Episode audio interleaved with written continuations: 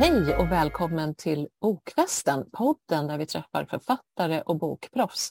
Jag heter Ann Ljungberg och jag har en gäst med mig som jag är väldigt glad att få presentera. Välkommen Ann Törnblad.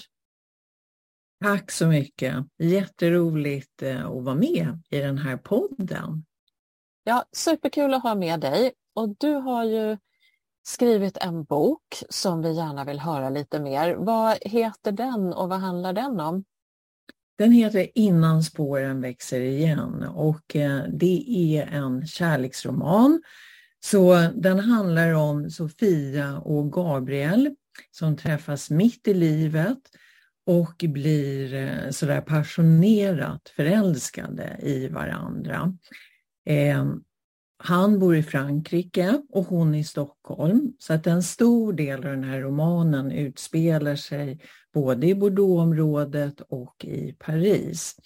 Och ganska snart så blir det så att hon framförallt eh, bor med honom. Han har bonus, eller han har barn så att hon får ju bonusbarn. Eh, och den här starka passionerade förälskelsen eh, den mynnar ju ut i kärlek. Men efter ett tag så börjar Sofia också komma i kontakt med ett mörker som Gabriel har. Och, ehm, så att långsamt går hon in i ett medberoende. Så man kan säga att den här boken handlar dels om relationen till andra människor, men den handlar också om relationen som vi har till oss själva. Att inte tappa bort oss själva i en kärleksrelation. Det här låter ganska djupt, det låter innerligt, det låter som det är väldigt fokus på relationer. Såklart. Hur kom det sig att du ville skriva just den här boken? Jag jobbar som terapeut på halvtid. Så, och när jag möter klienter så är ju relationer det är ju ett väldigt vanligt tema. Ska jag stanna? Ska jag gå? Eller man kanske har levt ensam länge och vill titta på mönster som man har, eh, Eh, anknytningsmönster och så vidare från barndomen och, och se hur man kan jobba med dem för att lättare kunna släppa in kärleken. Eh, sen har jag egna erfarenheter av en relation eh, som påminner om den i boken. Så att jag insåg att det här är en erfarenhet som väldigt många människor delar. Eh, så att jag ville, jag ville skriva om det. Eh, jag ville skriva om både den fula och den vackra kärleken. Och jag ville också skriva om hur viktigt det är att inte tappa kontakten med sitt centrum, med sig själv, mm. innan det blir för sent. Så det här låter viktigt. Jag sätter den omedelbart på min läslista. och jag vet ju att vi kommer att ses, att jag har en möjlighet att till och med få ett signerat exemplar när vi ses i, på Bokmässan i Göteborg i höst. Absolut, med glädje. Ja, jättekul. Eh, vad har du fått för reaktioner från läsarna? Eh, starka reaktioner så att eh, när man, eh, många känner igen sig. Jag fick för bara någon vecka sedan så fick jag ett DM från en läsare och hon var helt tagen. Hon skrev att eh, det var som att läsa om sig själv. Att hon hade väldigt liknande erfarenheter så att boken var full med understrykningar och eh, lite invikta sidöron sådär. Så att då blir man ju väldigt, väldigt glad för att det är, det, ja, det är därför jag skrivit den, för att jag vill någonstans hålla upp ett ljus och så är ju förhoppningen att man ska kunna inspirera. Så att det, nej men jag har fått flera sådana reaktioner, att det är många som känner igen sig. Eh, och eh, sen har jag fått några recensioner från bokstagrammare och då en av dem tyckte att det var en perfekt bok att läsa i sommar, att det var en bladvändare. Så att den är nog, även om den handlar om ett djupt ämne, så är den ganska lättläst. Ja, vad kul. Eh, det här gör mig ännu mer intresserad. Just det här att vi kan känna igen oss i böcker, även om det naturligtvis inte är exakt samma situationer så har vi ju samma typ av känslor ändå. Oavsett vår, vårt ursprung eller vår ålder, eh, så länge vi är vuxna i alla fall, och så vidare. Det är lätt att trycka på känsloknappar när man har hittat de här grundkänslorna. Eller vad säger du själv som författare? Ja, nej men verkligen. Att det som är botten i mig är botten i dig. Mm. Och hur den är så... Eh, vi har ju samma behov vi människor. Vi, vi har ju naturligtvis våra olika personligheter och våra olika personer. Eh, men vi har ju samma behov. Vi vill ju vi vill älska, vi vill bli älskade, vi vill bli sedda, vi vill bli hörda. Och det här är ju behov som blir väldigt tydliga i en kärleksrelation. Och, ehm, och här kan det ju många gånger eh. För att jag menar, ju mer sår vi har med oss från barndomen så kan man ju lätt hamna i det här att man Eh, dels övertolkar saker, man läser in saker i vad den andra gör, inte gör, som den absolut inte menar. Och sen kan man också kanske glömma bort att det är inte bara att man själv ska bli sedd och hörd, utan man ska ju också se och höra den andra. Mm.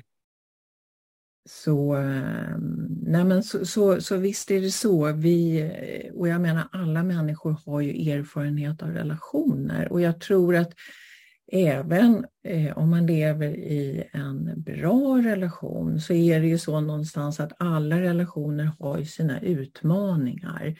Eh, det går ju aldrig på räls utan det finns ju alltid små saker som skaver eh, och där eh, man någonstans ehm, utmanas och, och, och, och, behöver kanske... Ja, man kan inte ta relationen för given. Man behöver jobba på den hela tiden. Ja, lätt att börja ta för givet. Så vad kan man lära sig av din bok? Jag hoppas dels det här med igenkänningen som jag vet att många har fått. Eh, så det är en sak. Men sen har jag skrivit boken så jag hoppas att den kan fungera som ett slags samtal.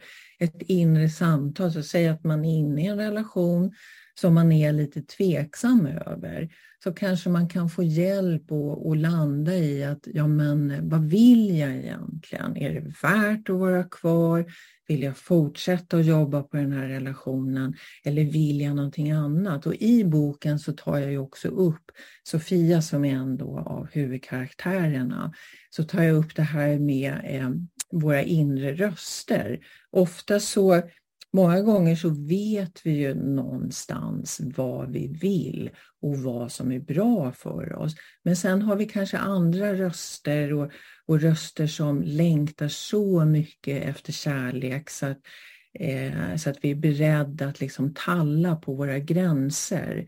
Eh, så vi har ju olika sidor i oss som kommunicerar på olika sätt. Och det här har jag också velat skildra så att när Sofia då börjar tveka och börjar känna att nej men är det värt att vara kvar i den här relationen så kommer just de här olika rösterna och olika viljorna. Och det, det har jag också fått respons på att många, många känner igen sig. Eh, för att jag menar, vore det så enkelt att man bara hade som en röst, en vilja, då, då skulle det vara lätt att välja. Men det är ju sällan på det viset. Så jag hoppas att eh, boken kan inspirera till ett inre samtal och också att eh, eh ja, kanske lyssna lite mer på sig själv. Ja, men vad fint. Jag är också väldigt intresserad av själva skrivprocessen. Har du lust att berätta lite hur det gick till när du skrev? Ja, eh, för det första är jag lite sådär, jag gillar ju ritualer så att eh, när jag väl sätter mig och skriver så tycker jag om då jag vill ha rent på skrivbordet, jag tänder ett ljus, eh, brukar lyssna på musik, eh, en viss typ av musik eh, som gör att jag kommer in lite i stämning, att man kommer in till sitt kreativa rum. Eh, och eh, sen brukar jag också jag brukar skriva, jag sätter upp liksom i kalendern att nu ska jag skriva och, och då skriver jag fyra timmar varje dag. Det är en lagom mängd för mig. Eh, fler timmar då blir jag trött eftersom man är så koncentrerad. Och, och färre, eh, ja då blir det ju inte så mycket skrivet. Så fyra timmar är en bra balans för min del i alla fall. Och sen, jag tycker om, som nu i sommar, jag har börjat skriva på en ny bok. Eh, då har jag lagt in i kalendern att jag ska ha två skrivarveckor, för jag tycker om att ha den här ostyckade tiden. Och då när jag går in i den här skrivarprocessen så lever jag väldigt mycket med karaktärerna. Så det är nästan som jag brukar ju skriva synopsis innan och ha en struktur. Jag tycker det är bra att ha förhålla sig till att det blir som ett skelett som man sen kan bygga boken på. Men sen när jag går in då i den här processen så eh, då börjar nästan karaktärerna leva sina egna liv. Och, ehm, och till exempel om jag är ute på promenader sen eller ute och springer så ehm, då, då, då, fortsätter karaktärerna. Det är som att jag ser som en liten inre film framför mig. Så att man, eh, jag försöker alltid ha med mig någonting så jag kan skriva ner lite stödord sådär. Nej, men så att det, jag älskar att vara inne i de här processerna för att det är som att vara e inne i en egen liten värld. Jättespännande att höra det här. Det låter både strukturerat och disciplinerat och väldigt mysigt. Ja, ja men det är det. Är. Och när jag skrev Innan spåren växer igen, när jag började skriva boken, eh, Eh, då hyrde jag en lägenhet i Spanien. För jag hade möjlighet att vara ledig hela januari och, eh, och så ville jag, jag ville vara i en vacker miljö och jag ville ha ljus omkring mig. Eh, så då hyrde jag en lägenhet i Nässjö och hade utsikt över havet och så satt jag vid köksbordet och skrev och det var, det var fantastiskt. Och sen när jag hade skrivit eh, så sprang jag längs med stranden. Så um, det, det var som att vara inne i en skrivarbubbla faktiskt. Och sen har jag återkommit dit, så jag har varit där förutom pandemiåren, eh, men varje år i januari och just eh, skrivit. Och det gjorde jag nu i år också. Ja, vad bra att man hittar sitt ställe. Så när du kommer dit, då går det liksom inte att låta bli att skriva. Nej, lite så. Lite så. Det sitter bokstavligen i väggarna. Faktiskt. Ja, och en ny bok på gång, vad kul. Blir det en fortsättning eller en ny fristående? Det blir inte en fortsättning, inte nu. Det är flera som har frågat efter det, som vill veta vad som händer med framförallt Sofia. Men, eh, så det blir en fristående bok. Eh, men jag kommer fortsätta skriva om kärlek. Och jag kommer också, det är mina favoritteman kan man säga, kärlek, försoning och förluster. Och det låter kanske konstigt med förluster, men jag tänker att alla människor som har levt ett tag har ju gått igenom en del förluster, för det är ju en del av livet. Och, och då handlar själva livskonsten så mycket om hur man förhåller sig till de här förlusterna. För att eh, fastnar vi i dem i bitterhet, sorg för länge så är det ju som att vi, vi pausar våra liv. Så att just det här att hitta på något sätt acceptans, förhållningssätt till förlusterna, det, det hänger ihop med konsten att leva.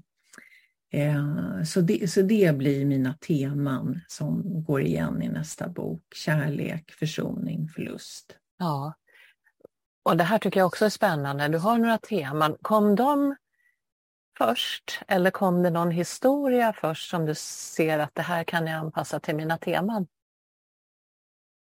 Det var nog, eh, det, det, gick nog lite ihop. Jag har alltid varit fascinerad av det här med just förlust och försoning, för det hänger ihop, att kunna försonas med det som har hänt. Eh, så jag ville skriva om det och då ganska snart så, så kom en historia till mig och den, den kom som bilder, som inre bilder. Och den här gången, den förra boken, eller Innan spåren växer igen, där har jag ändå hämtat en del från mitt eget liv. Men den här boken, det är ren fiktion. Men, men självklart att eh, jag använder mig av mina livserfarenheter. Men, men karaktärerna är fullständigt uppdiktade och även historien. Men den ligger mig nära om hjärtat. Ja, det här låter jättekul. Och när tror du att den boken kan få komma ut till läsarna? Eh, ja, svårt att säga, men eh, jag hoppas ha skrivit klart den om ett år. Jag jobbar ju heltid, mm. så, eh, så jag använder ju då framförallt mina semestrar till att skriva, men också en del helger. Så att om ett år är den klar och sen det ju, tar ju ytterligare ett år innan boken är ute, så kanske om två år. Ja, då har vi något att, att se fram emot. Och eh, själva publiceringsprocessen, hur gick det till för dig med den första boken? Första boken så eh, redan efter ett och ett halvt år så skickade den till några av de större förlagen eh, och fick nej, blankt nej. Eh, och jag hade ju också låtit en eh, lektör och redaktör läsa manuset. Eh, jag fick jättebra respons det var väldigt värdefullt och eh, hade tagit till mig av det. Men när jag fick då dessa nej så, så lät jag manuset vila ett tag och sen tog jag upp det igen och då kunde jag läsa det med eh, objektiva ögon. Mm. Och eh, och då gick jag tillbaka till vad jag hade fått responsen från redaktören, lektören och jobbade ännu mer med boken. Så att, och särskilt med början som jag själv kände, ja det var den svagaste delen av boken. Så jag jobbade igenom den ordentligt. Och sen eh, höll jag på med det ett tag och tyckte själv att nej, det här, nu har det blivit ett bra manus. Och då skickade jag iväg det igen till sex förlag och då var det ett av förlagen som nappade och ville ge ut boken. Ja, jättekul. Och sen tar det naturligtvis en bra tid innan, ja. innan det blir en bok. Det tog ett år, gjorde ja. det. Mm. Men det kan det vara värt med den hjälp man kan få då. Definitivt. Så det, var ju, det var ju en dröm som gick i uppfyllelse. Verkligen. Ja, härligt. Ja. Mm. Och vilka lärdomar har du gjort med den första boken som du verkligen har nytta av nu när du skriver nummer två? Att verkligen jobba med manuset. Eh, att verkligen jobba igenom manuset innan man skickar in det till förlag. För när du tycker att det är färdigt, att kanske låta det, låta det vila ett tag mm. och sen gå igenom det igen. Så att helt enkelt vara, vara uthållig, vara uthållig. Och sen att när man skickar till förlag att försöka att inte ta det personligt. Ehm, utan ta det som, ja, jag kanske behöver jobba lite mer med det här manuset. Ehm, så, så uthålligheten tar jag med mig. Men också att det faktiskt, ehm, ja, det, det gick ju, det var ju möjligt. Men det kom ju inte gratis. Nej, det finns ju olika typer av uh, utgivningar, men uh, så ge inte upp, är väl mitt bästa råd här. När jag ja. hör om din, din uh, tålmodighet, det är verkligen det som behövs. Och att göra det här lilla extra. Ja, precis. Mm.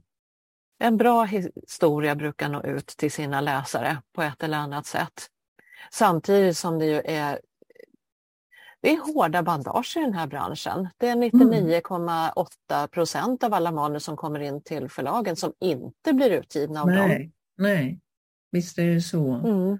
Och det är också någonting att ha med sig att um, det är ett nålsöga.